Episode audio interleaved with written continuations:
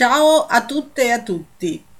Eh, se pensavate che questa settimana avessi saltato il podcast, purtroppo per voi eh, vi siete sbagliati. Vabbè, cominciamo ovviamente col naufragio del, dell'Egeo, assurdo. Nell'Iliade di Omero, il re di Pilos è Nestore, descritto come il più vecchio e saggio tra gli Achei. Nestore aveva vissuto per molte generazioni.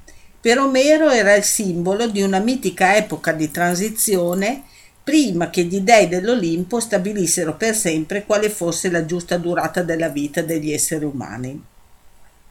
Nestore, come il replicante di Blade Runner, Aveva visto cose che noi umani nemmeno immaginiamo. La sua era una saggezza fatta di dolore. Conosceva, per essere stato testimone, ogni orribile cosa di cui l'uomo potesse essere capace. Ma sarei pronta a giurare che una cosa del genere, di fronte alla sua reggia che dominava uno splendido tratto di mare, non l'avesse mai vista più di 700 persone su una barcaccia da pesca che potrebbe trasportarne in relativa sicurezza forse una cinquantina, sono già di per sé una follia. Mi dispiace parlare male dei marinai greci che hanno creato la nostra civiltà da quelle stesse onde, con un coraggio che oggi insultano, ma i marinai della guardia costiera che oggi dicono la barca non era in difficoltà e i passeggeri hanno rifiutato i soccorsi, dopo aver commesso un crimine tremendo, insultano anche la loro intelligenza. Non salvare esseri umani che rischiano di morire in mare è il segno della fine di una civiltà. Tra qualche generazione i migranti si sostituiranno a noi, ci vorrà un secolo, forse due, non so, ma accadrà.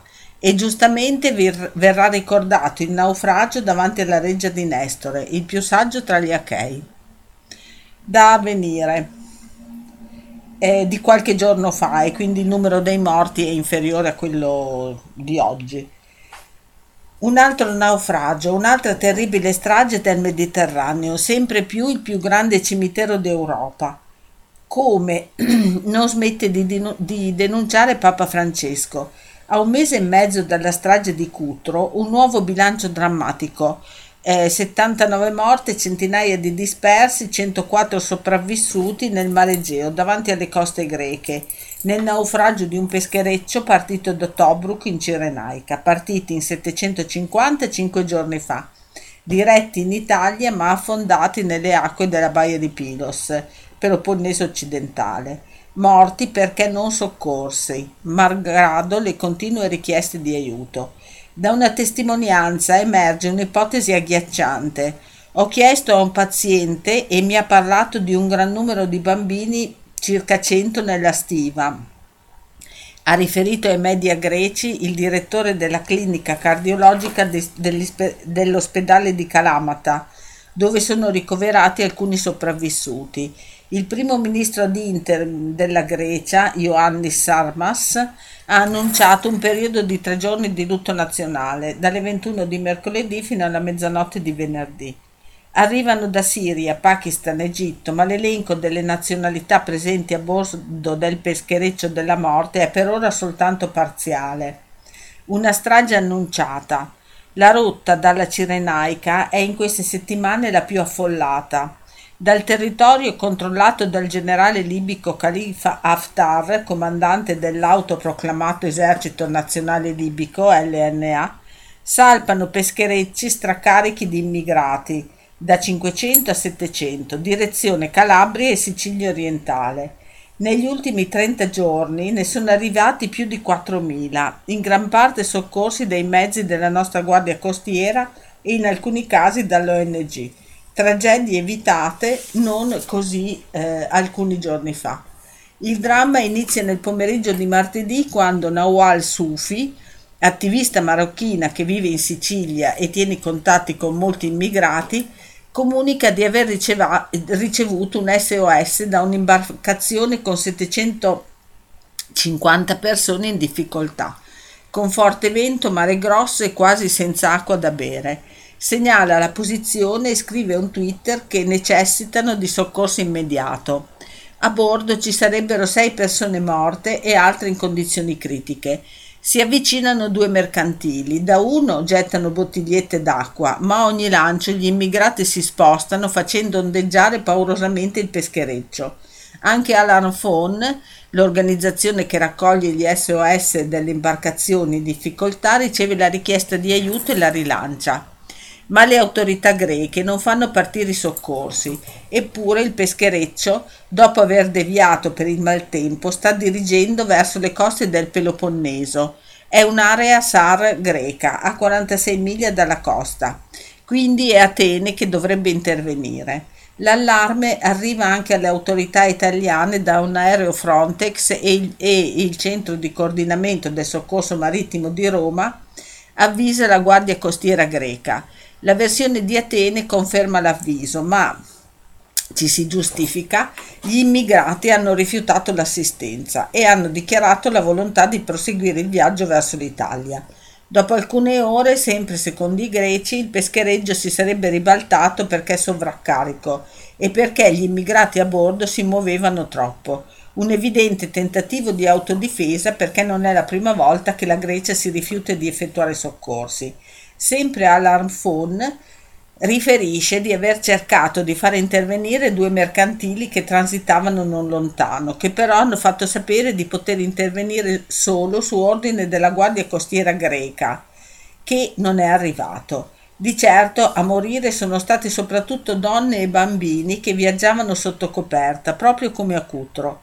Così i soccorsi arrivano solo dopo il naufragio una, che, una, strage che provoca reazioni ad alto livello. Il segretario generale delle Nazioni Unite, Antonio Gutierrez, di, si dice inorridito e aggiunge che questa tragedia è un altro esempio della necessità che gli Stati membri si uniscano per creare un corridoio sicuro per coloro che sono a, costretti a scappare e mettere in campo un'azione per salvare vite e ridurre pericolosi viaggi. Dobbiamo continuare a lavorare insieme con gli Stati membri e i paesi terzi per prevenire queste tragedie, afferma la Presidente della Commissione europea Ursula von der Leyen. Per la commissaria UE agli affari interni eh, Johansson, questo naufragio è segno che la nostra politica migratoria non funziona bene al momento. La cambieremo con il nuovo patto. Ma l'Organizzazione internazionale per l'emigrazione, OIM, guarda oltre sottolineando l'urgenza di un'azione concreta e globale da parte degli Stati per salvare vite in mare e ridurre i viaggi pericolosi, ampliando i percorsi sicuri e regolari per la migrazione. E di un'ecatombe che l'Europa avrebbe potuto e dovuto evitare Parla padre Camillo Ripamonti, presidente del centro Astalli, secondo il quale manca la volontà degli Stati europei di istituire vie d'accesso legali e sicure per chi cerca protezione in Europa. Adesso andiamo in Colombia. Si prepara il golpe. A migliaia in piazza a difesa di Petro, eh, da pagine esteri eh, di Michele Giorgio eh, decine di migliaia di persone hanno occupato le strade della Colombia per manifestare il proprio sostegno al presidente Gustavo Petro e denunciare il tentativo di golpe che i gruppi di potere e il vecchio establishment, establishment politico stanno preparando. È un golpe senza eserciti, almeno per il momento, sul modello di quello portato avanti in Perù lo scorso dicembre quando il presidente Castillo è stato arrestato. In realtà i morti sono comunque arrivati in Perù quando la nuova presidente Dina Boluarte ha scelto di utilizzare il pugno di ferro contro i manifestanti che per mesi sono scesi in strada chiedendo la liberazione di Castillo e nuove elezioni. L'esercito ha sparato sui dimostranti uccidendone a decine. L'offensiva contro Petro è cominciata a quanto pare già durante la sua campagna elettorale, quando lui e i suoi collaboratori sono stati messi sotto continua intercettazione telefonica ed ambientale. Per mesi e mesi di intercettazione, ha dichiarato il Presidente, non sono riusciti a trovare nemmeno dieci secondi in cui il candidato Petro parlasse di qualche irregolarità, pronunciasse una sola parola maleducata o facesse capire che la sua campagna era condotta in modo disonesto. disonesto. Le destre e con loro i poteri giudiziari stanno costruendo un castello di accuse per arrivare alla destituzione del presidente, attraverso inchieste sui fondi destinati alla sua campagna elettorale si punta all'impeachment con l'accusa di essere stato finanziato dai trafficanti di droga. Petro, primo presidente di sinistra nella storia della Colombia, ha vinto le elezioni con un ampio margine sul magnate delle costruzioni Rodolfo Hernández e con un programma rivoluzionario per il suo paese, istruzione universitaria gratuita, riforma pensionistica, assistenza sanitaria universale, riforma agraria, lotta alle diseguaglianze, stop ai nuovi progetti petroliferi. Tutto ciò ha messo in allarme gli investitori locali e stranieri. Petro è sceso in piazza insieme al popolo che lo ha votato e che lo sostiene, seguito e supportato dalle più grandi federazioni sindacali colombiane durante una delle manifestazioni ha paragonato ciò che sta accadendo nel suo paese a quanto è successo solo pochi mesi fa in Perù. Tra gli obiettivi più importanti della politica di Petro, quella della pace totale, è un programma di trattative con le formazioni armate e paramilitari che vivono nell'illegalità e che rappresentano per la Colombia uno dei più gravi e annosi problemi. I gruppi armati sfidano il governo e la polizia con attentati e ritorsioni, oppure a fasi alterne vengono foraggiati e finanziati dalla politica che li, sfrutta come armi utili a liberarsi dei propri nemici politici. In alcuni casi il potere e la violenza con cui queste formazioni si sono scagliate contro lo stesso popolo colombiano hanno fatto parlare di guerra civile, una guerra che va avanti da decenni e a cui Petro sta tentando di porre fine. È di questi giorni l'annuncio di un viaggio del presidente a Cuba, dove è stato organizzato un incontro di mediazione con l'Esercito de Liberación Nacional, ELN, il gruppo, pro, il gruppo armato forse più propenso a un accordo, portatore da sempre di istanze politiche e sociali. L'idea di Petro è di far entrare questi gruppi nella legalità, concedendo loro qualcosa in termini economici e di riconoscimento, ottenendo la fine dei traffici illegali e delle azioni delittuose. Un processo, comin- un processo cominciato che si interromper- interromperà romperebbe, come tutti gli altri, solamente con la destituzione del presidente, che non rimane però isolato a livello internazionale. Diversi leader mondiali di sinistra hanno firmato una lettera che denuncia i tentativi di golpe in Colombia, accusando le destre all'opposizione di provare a rimuovere illegalmente Petro e i suoi principali alleati. Tra i sottoscrittori firmano, eh, firma, figurano scusate, il presidente brasiliano Luis Ignacio Lula da Silva, l'ex presidente dell'Ecuador Rafael Correa, l'ex presidente colombiano Ernesto Samper, l'ex presidente spagnolo José Luis Rodríguez Zapatero, Jeremy Corbyn del Regno Unito e Jean-Luc Mélenchon, ex candidato della sinistra francese. Il terzo round di colloquio a La Habana ha portato al cessate il fuoco in Colombia, tratto dalla Reuters. Con un giorno di ritardo sui tempi fissati, il governo di Gustavo Petro ha mosso il primo passo verso la cosiddetta pace totale, politica di pacificazione con i gruppi armati superstiti promessa in campagna elettorale. I negoziatori dell'esecutivo hanno siglato alla mano un inedito cessate il fuoco di sei mesi con i rappresentanti dell'Esercito di Liberazione Nazionale LN, la maggiore formazione guerrigliera dopo il disarmo delle FARC. È la prima tregua bilaterale nell'oltre mezzo secolo di storia dell'LN. Una misura umanitaria, l'ha definita il capo della delegazione del gruppo guerrigliero Pablo Beltran, per migliorare il clima e favorire la costruzione della pace. Iniziate nel 2022 con un eh, ciclo in Venezuela e Messico, le trattative hanno traslocato lo scorso 2 maggio a Cuba, sede della storica intesa con le FARC. L'annuncio del cessate il fuoco è stato dato dal ministro degli esteri dell'isola Bruno Rodriguez, alla presenza dello stesso Petro e del numero uno dell'ELN Antonio Garcia. Dopo una fase di organizzazione e il congelamento delle operazioni belliche, questa entrerà in vigore il 3 agosto e andrà avanti per i successivi sei mesi. durante i quali si continuerà a mediare nella speranza che lo stop alle armi diventi definitivo. Il prossimo ciclo di colloqui è previsto ad agosto di nuovo a Caracas. Intervenendo nella cerimonia di chiusura a La Habana del terzo ciclo di dialoghi fra le delegazioni del governo colombiano e quella dell'ELN, il presidente colombiano Gustavo Petro ha sostenuto oggi che questa possibilità di pace che si costruisce qui è una pace come speranza, che permetterà di ottenere cambiamenti e soprattutto farà sì che i colombiani non si uccidano fra loro.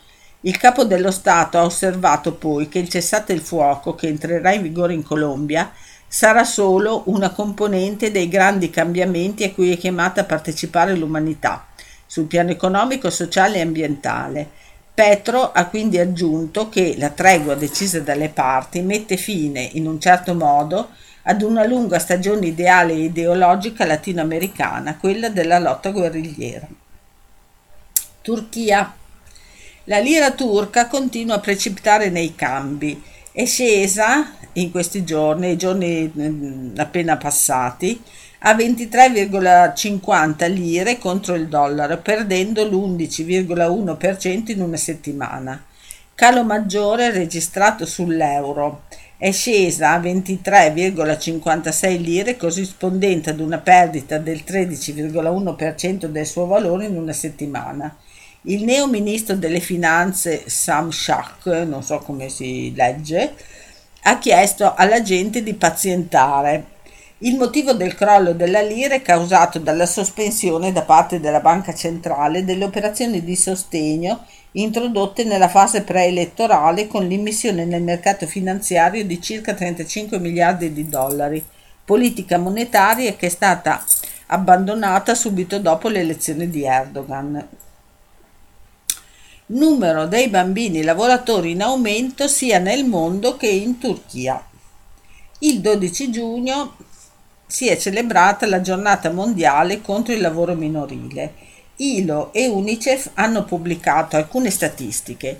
Ci sono 160 milioni di bambini lavoratori nel mondo e circa 5 milioni in Turchia. I bambini lavoratori, quasi tutti impiegati senza previdenza sociale, sono costretti a lavorare in condizioni più difficili rispetto alle donne e agli immigrati, che sono i gruppi più oppressi tra i gruppi di lavoratori e non ricevono eh, compenso adeguato per il loro lavoro. I dati statistici dell'UNICEF e dell'ILO, l'ILO è l'Organizzazione Internazionale del Lavoro, mostrano che il numero dei bambini lavoratori è aumentato gradualmente do, durante, dopo le guerre e le crisi economiche. Nel mondo ci sono 160 milioni di bambini lavoratori, Secondo i dati ILO, complessivamente lavorano 160 milioni di bambini, quasi uno ogni 10. Di questi 63 milioni sono ragazze e 97 milioni ragazzi.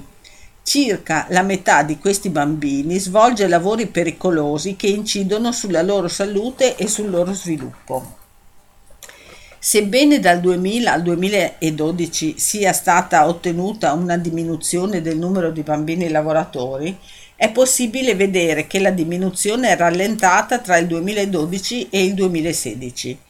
Considerando la distribuzione del lavoro minorile nel mondo, l'Africa è all'avanguardia nel lavoro minorile, sia in percentuale che in numero con 92 milioni di bambini e un bambino su cinque nel continente è un lavoratore. Nella regione Asia e Pacifico, che è al secondo posto, 49 milioni di bambini sono lavoratori. Nelle Americhe 8,3 milioni, in Europa e in Asia centrale 8,3 milioni e nei paesi arabi 2,4 milioni. Nella distribuzione del lavoro minorile per settori, l'agricoltura detiene di gran lunga la quota maggiore, con il 70% dei bambini lavoratori nel mondo, cioè 112 milioni di bambini lavoratori agricoli. 31,4 milioni di bambini lavorano nel settore dei servizi e 16,5 milioni nell'industria. I bambini di età compresa tra i 5 e gli 11 anni costituiscono la percentuale maggiore di bambini lavoratori, nonché la maggior parte di coloro che lavorano in lavori pericolosi. Il 48% dei bambini lavoratori rientra nella fascia di età 5-11 anni, il 28% nella fascia 12-14 anni e il 25% nella fascia 15-17 anni. Il rapporto pubblicato dal Consiglio per la Salute e la Sicurezza del Lavoro, ISIG, nel 2022 afferma che ci sono almeno 2 milioni di bambini lavoratori in Turchia e questo numero si avvicina ai 5 milioni nei mesi estivi. Secondo i dati dell'ISIG, il 30,8%, il 30,8% dei bambini lavora nell'agricoltura, il 23,7% nell'industria e il 45,5% nei servizi, mentre le restanti centinaia di migliaia di bambini lavorano per strada, nelle piccole e medie imprese, nell'industria pesante e in lavori pericolosi. È noto che almeno 571 bambini sono morti in incidente sul lavoro negli ultimi nove anni in Turchia. L'Unione Europea uccide il diritto di asilo. In attesa è la dichiarazione di rifondazione comunista e sinistra europea. In attesa di leggere il testo definitivo della, dell'accordo raggiunto dal Consiglio europeo in materia di immigrazione e asilo, il comunicato stampa di Bruxelles non lascia spazio a interpretazioni. Se il testo, versione rimodulata del New Pact on Migration and Asylum del, del settembre 2020, venisse approvato anche nel Parlamento europeo, avremmo l'ennesima riprova che l'Europa di Altiero Spinelli dovrà restare un sogno irrealizzabile. irrealizzabile. Per le nefandezze previste, la possibilità di deportare anche in un paese terzo sicuro i richiedenti asilo giunti regolarmente in Europa. Quali paesi? La Libia dei lager, delle torture e degli stupri, la, la Tunisia in cui è istituzionalizzata la caccia al nero, l'Egitto e la Turchia vere e proprie carceri a cielo aperto, l'accordo raggiunto prevede anche che in una ripartizione fra migranti giunti in Europa chi non accetta ricollocazione nel proprio paese debba pagare 20.000 euro per ogni persona non accolta e per questo non è stato ratificato da Ungheria e Polonia. La vita di una persona vale questa cifra e non importa le ragioni per cui fugge dal proprio paese. Se lo sguardo coloniale europeo lo considera un paese da cui fugge, deve, da, da cui non si deve fuggire, l'ingresso nel nostro continente opulento è vietato. Vite di scarto in violazione dell'articolo 4 della Carta UE dei diritti fondamentali. Inizia con questo scempio la campagna per le elezioni europee del 2024. Il 10 luglio prossimo la rete Stop Border eh, Violence inizierà una raccolta firme in Europa, ICE, iniziativa dei cittadini europei, per far sì che tale articolo costituente venga rispettato in tutto il continente. In un anno si dovranno raccogliere un milione di firme, una risposta democratica e popolare al fascismo europeo mai osteggiato anche da sedicenti forze progressiste e liberali. Narcos, Santa Muerte e Malverde in Chiapas. La Santa Muerte e Malverde sono ovunque a San Cristobal de las Casas e nelle città del Chiapas come Teopisca. Il suo culto non è nascosto, i mercati sono ricchi di elementi rituali tipici della loro venerazione. Le erboristerie e le botteghe magiche dell'antica Rovelle hanno oggi le, le eh, monumentalis Uesudas e Malverdes che accolgono i fedeli. Il 17 aprile Geronimo Ruiz leader dell'Associazione degli inquilini del mercato tradizionale del Chiapas, che si chiama Almetrec, questo mercato, è stato ucciso da due uomini a bordo di una motocicletta, in mezzo al caos e al panico. La violenza è scoppiata nel nord della vecchia capitale Coleta. Due gruppi armati hanno bloccato le strade, si sono scontrati e hanno dato fuoco a pneumatici e case. Tra le altre attività redditizie, Al-Metrach riscuote i diritti sulla terra dagli artigiani. Eronimo proveniva da una comunità vicina Betania Teopisca, chiamata ironicamente Flores Magon. Sull'altare della Nina Blanca, che il defunto aveva in casa, si giurava di vendicare la sua morte. Due giorni dopo il suo delitto, una registrazione avverte San Cristobale dintorni. Come hai già notato, siamo già entrati e la pulizia è già iniziata. Siamo il cartello di Jalisco e quello che è successo a Geronimo Ruiz sta per succedere a Nar- Narciso Ruiz, alias El Narso, Calafas, Aguila, Birria, Max e tutti quei gruppi di motorini che stanno sostenendo questi flagelli.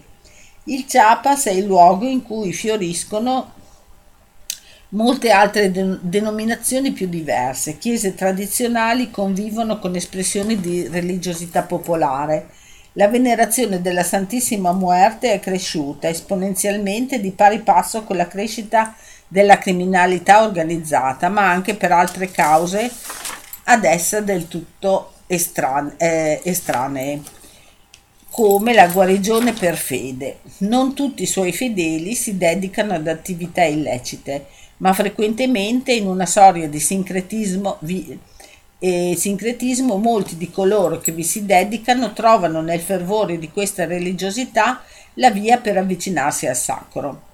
Teopisca, 30 km da San Cristobale, è una rotta chiave per i migranti irregolari e per la droga. Nel giugno 2022 individui armati hanno sparato e ucciso il sindaco Rubén de Jesús Valdés Díaz del Partito Ecologista Verde del Messico Mentre stavo uscendo di casa, i sicari sarebbero stati assunti dagli scooter di Jovel. L'omicidio fa parte del conflitto sul comune tra due gruppi, quelli di Betania, il cui capo visibile è Re Velasquez Diaz, alias La Pulga, già detenuto, e quelli del gruppo locale dell'ex presidente municipale Luis Alberto Valdés Diaz, accusato di aver rapinato il comune quando era sindaco e fratello del sindaco assassinato. Voci locali lo indicano come la presunta mente del fratricidio. Entrambe le bande sono legate al traffico di migranti, poieros, e alla produzione e distribuzione di droga. Quelli di Betania hanno laboratori nella loro comunità profondamente evangelica. in città prolifera il culto di Lauesuda e Malverde. Si tengono grandi processioni e c'è sempre più devozione nei loro confronti. Come parte della nordicizzazione della cultura popolare, i narcocorridos proliferano, i gruppi educano i giovani più umili, girano impunemente per la città con armi di grosso calibro e giubbotti antiproiettile. È comune sentire raffiche sparate in aria. Una fazione vuole istituire il Consiglio Comunale di Teopisca, tuttavia al di là delle presunte rivendicazioni democratiche, i suoi pre- pre- promotori sono anche narcopoieros che cercano di convincere la comunità finanziando le feste religiose.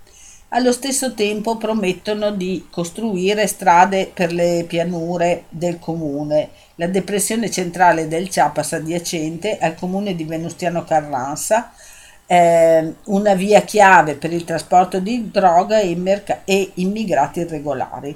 Secondo i residenti del comune, il gruppo dell'ex presidente municipale Luis Valdés sarebbe leg- legato a Sinaloa, mentre quelli di Betania della Pluga farebbero parte delle quattro lettere dicono che quelli del Pacifico, che sono nella regione da più tempo, fanno i loro affari e non scherzano con la gente, ma quelli di Jalisco estorcono, rapiscono, fanno pagare un appartamento, eccetera. Dal loro punto di vista, quelli di Sinaloa giocano per comodità a seconda degli affari in questione sono tranquilli se non si schiera con loro, ma la nuova generazione è gente cattiva. Quanto sta accadendo a San Cristobale Teopisca è solo un assaggio di ciò che sta accadendo in tutto il Chiapas. Non è un'eccezione ma la regola, fa parte di una trama molto più ampia. È inimmaginabile presumere che le attività di questi narcopoieros siano estremamente estranee alle reti di potere regionali e ai responsabili del mantenimento dell'ordine. Le comunità zapatiste non consentono la semina, la produzione e il trasferimento di droga. Le sue rotte sono chiuse ai trafficanti di esseri umani. Non prendono posizione nelle dispute tra cartelli per il controllo dei mercati e dei territori. Sono un freno all'espansione dell'industria criminale e dell'attività degli enti ad essa collegati. Al di là del sua esperienze di autogoverno e autogestione tra le tante regioni, ragioni, ecco perché ha dichiarato loro guerra. Inoltre, a causa di ciò, vecchi e nuovi paramilitari, alcuni convertiti in, ar- in narco paramilitari, si sono lanciati nel tentativo di distruggere la- le comunità autonome.